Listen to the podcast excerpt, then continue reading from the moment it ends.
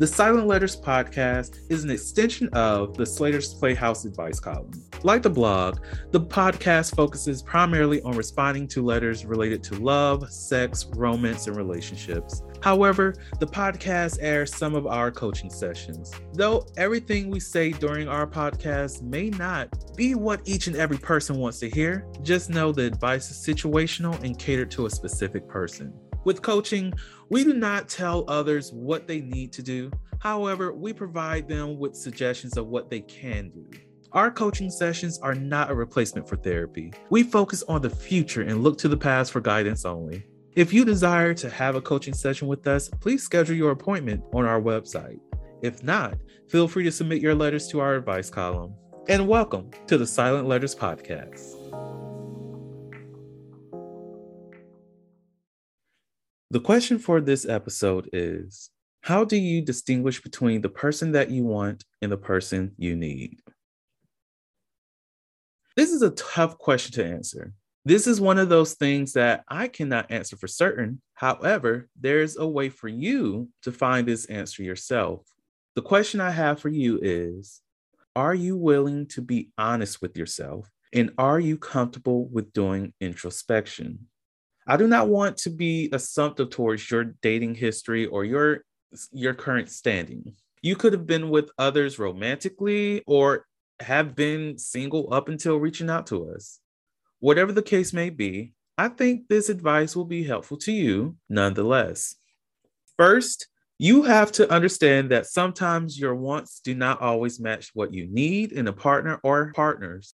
People often want the chance to date their favorite celebrity, but that celebrity may not be the person that you need. Sometimes what you need turns out to be something you no longer want. To illustrate this properly, let's imagine that you are thirsty. At this moment, your need is to have something to quench your thirst. You go to the store and purchase a gallon of water or whatever your preferred beverage may be. After you purchase your beverage, you end up quenching your thirst and put the rest of it up until you are thirsty once more. Sometimes we find partners who fit either category. We aim for that person that provides the instant gratification of amusement. Um, they are attractive to you. They have the finances. They have the look.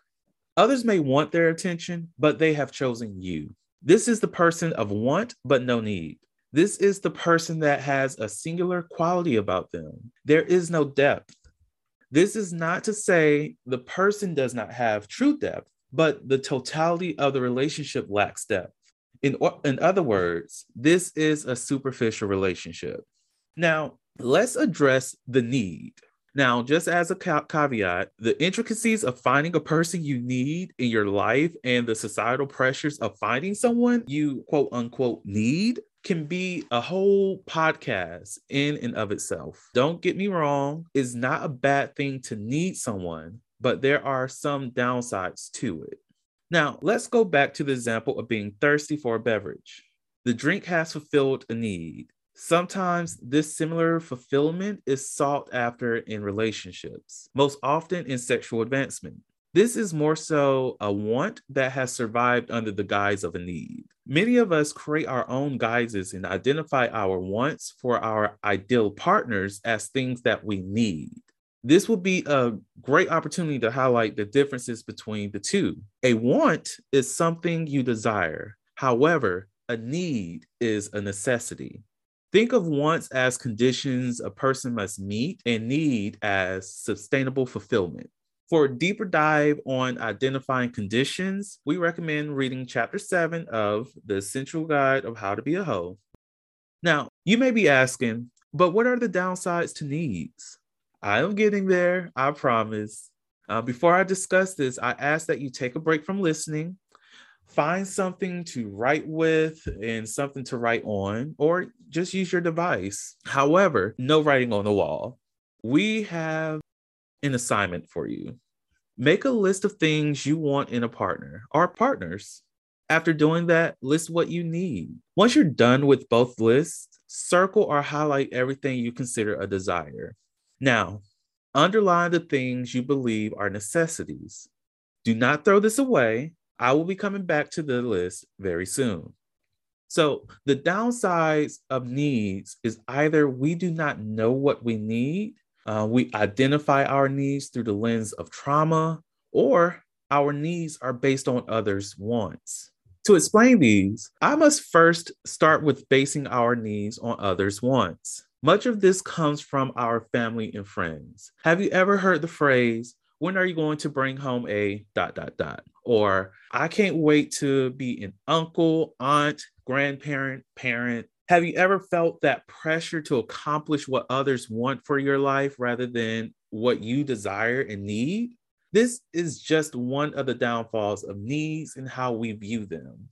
This is a common example for those who have been in a relationship before the need for having your partner in your life. This form of need often presents itself within a codependent relationship or a toxic abusive relationship. The use of toxic abusive relationship is to include relationships that are manipulative, verbally, emotionally, or physically abusive, or lacks mutual respect. This example may seem as though it is extreme. However, relationships that fall within this category are more common than one may think. The same can be said about the codependent relationship, a topic for another episode.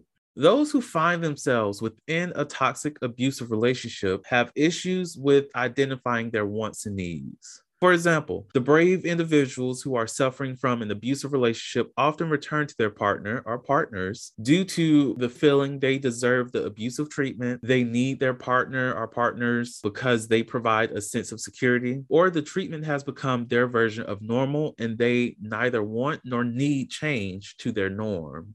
Some have an issue with understanding they do not need the partner, but want to be with them. However, the issues here are deeper than what I'm presenting them thus far.